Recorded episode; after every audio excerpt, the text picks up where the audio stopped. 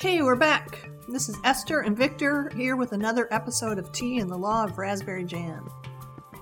So, in our previous episode, we talked about a question we get asked a lot, which had to do with how do you coach teams who don't want to be coached.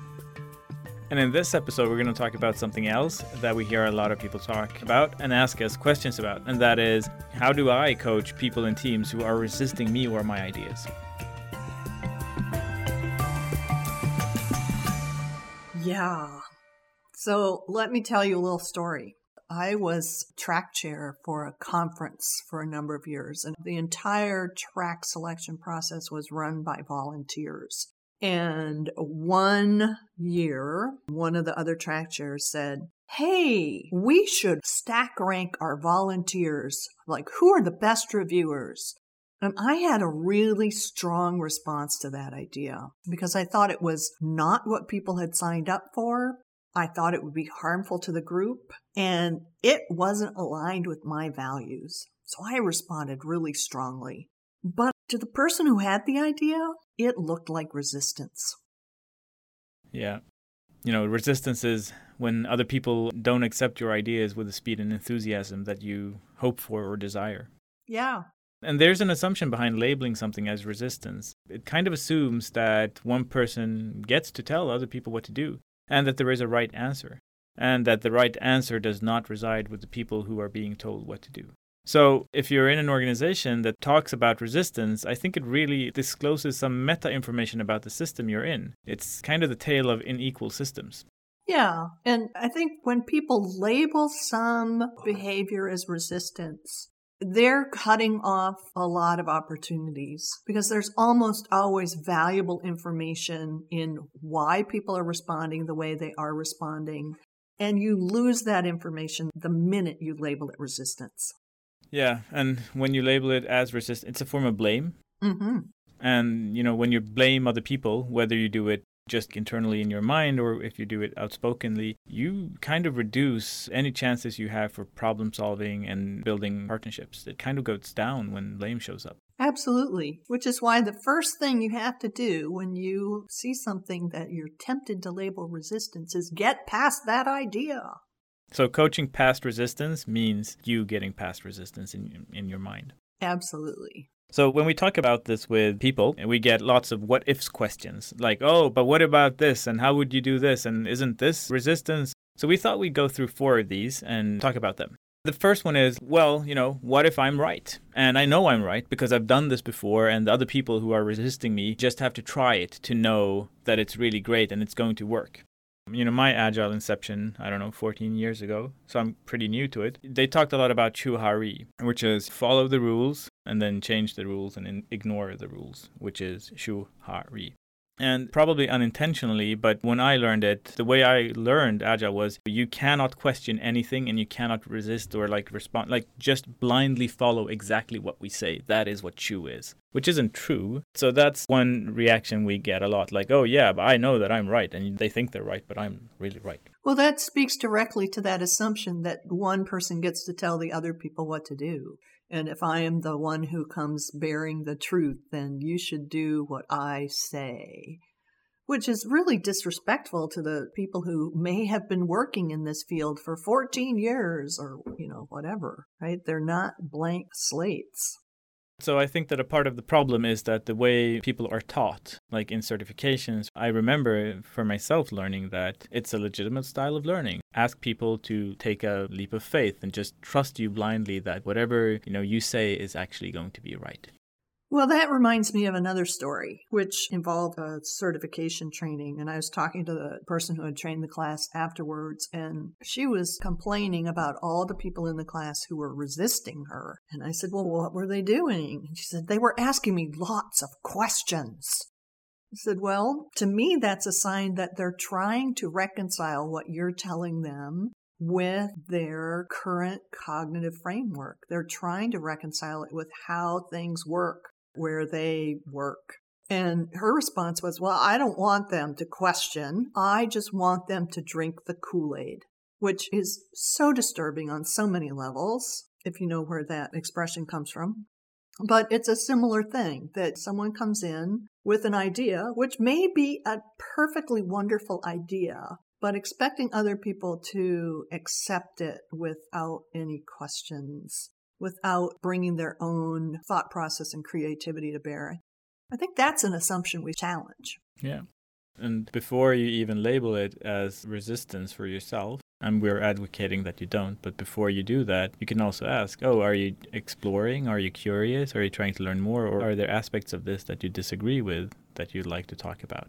Because you don't know, and so you're just assuming that what you're seeing is people actively trying to counteract you, and that's often not true.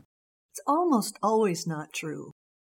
So that reminds me of a story that Jerry Weinberg used to tell about a company he was consulting with. And there was one guy there who kept doing things that seemed like he was actively trying to block what Jerry was trying to bring into the company.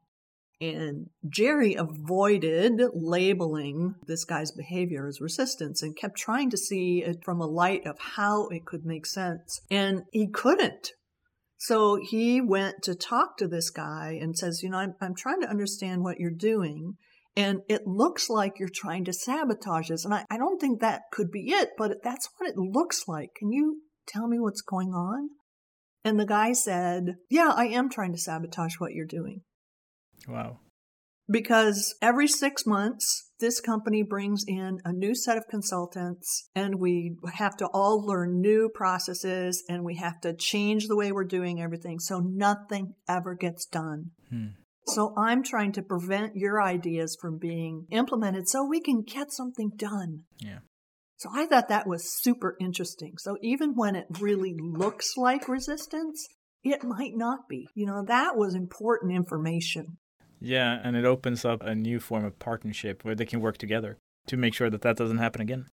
Yeah, and that's what they ended up doing. They figured out ways that they could keep getting work done without upending things. And it actually ended up, exactly as you say, becoming more of a partnership. So, the what if behind that is what if a person is actively trying to distract progress, right? They may have a reason that would give you some important information. Yeah.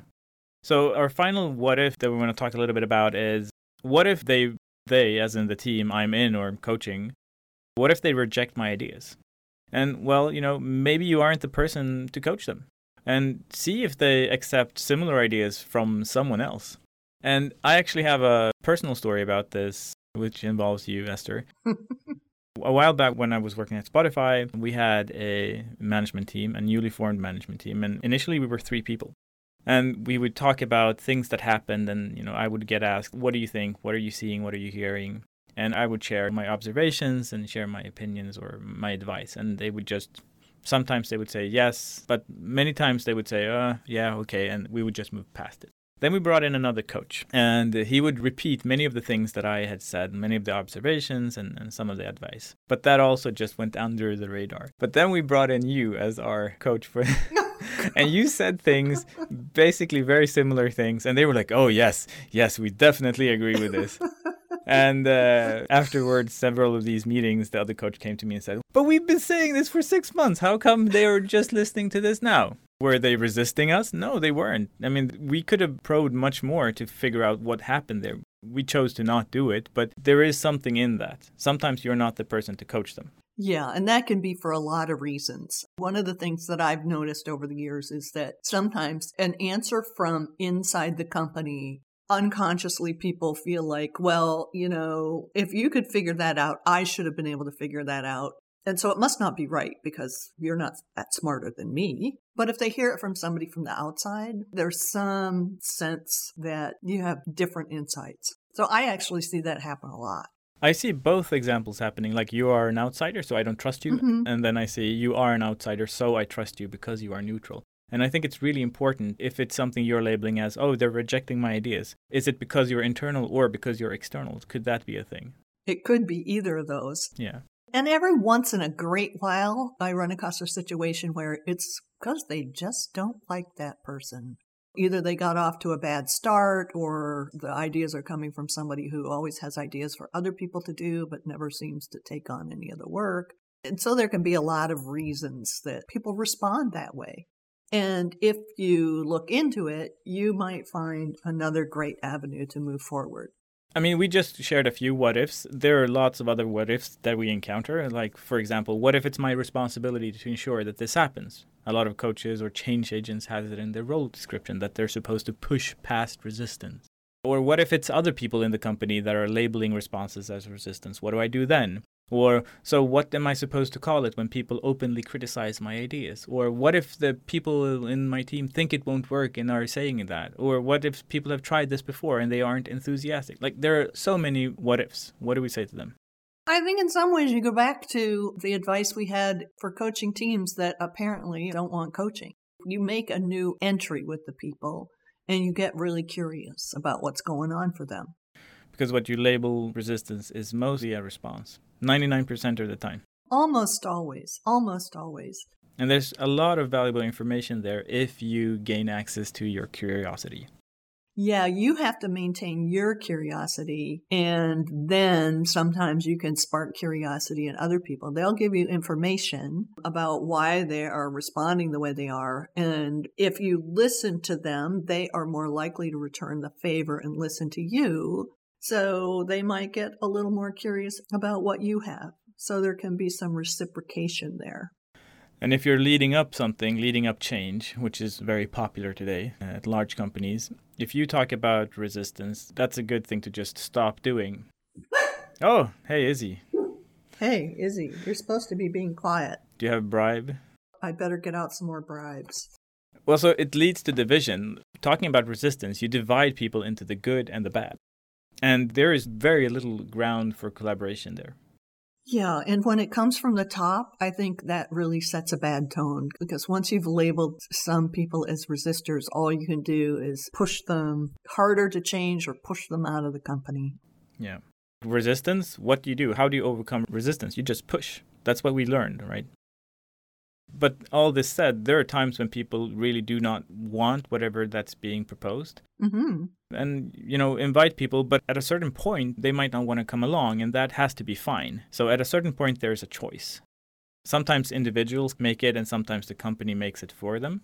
Some people can do this, what psychologists call childish reactions and then adult reactions. And some people are able to do this in adult conversations.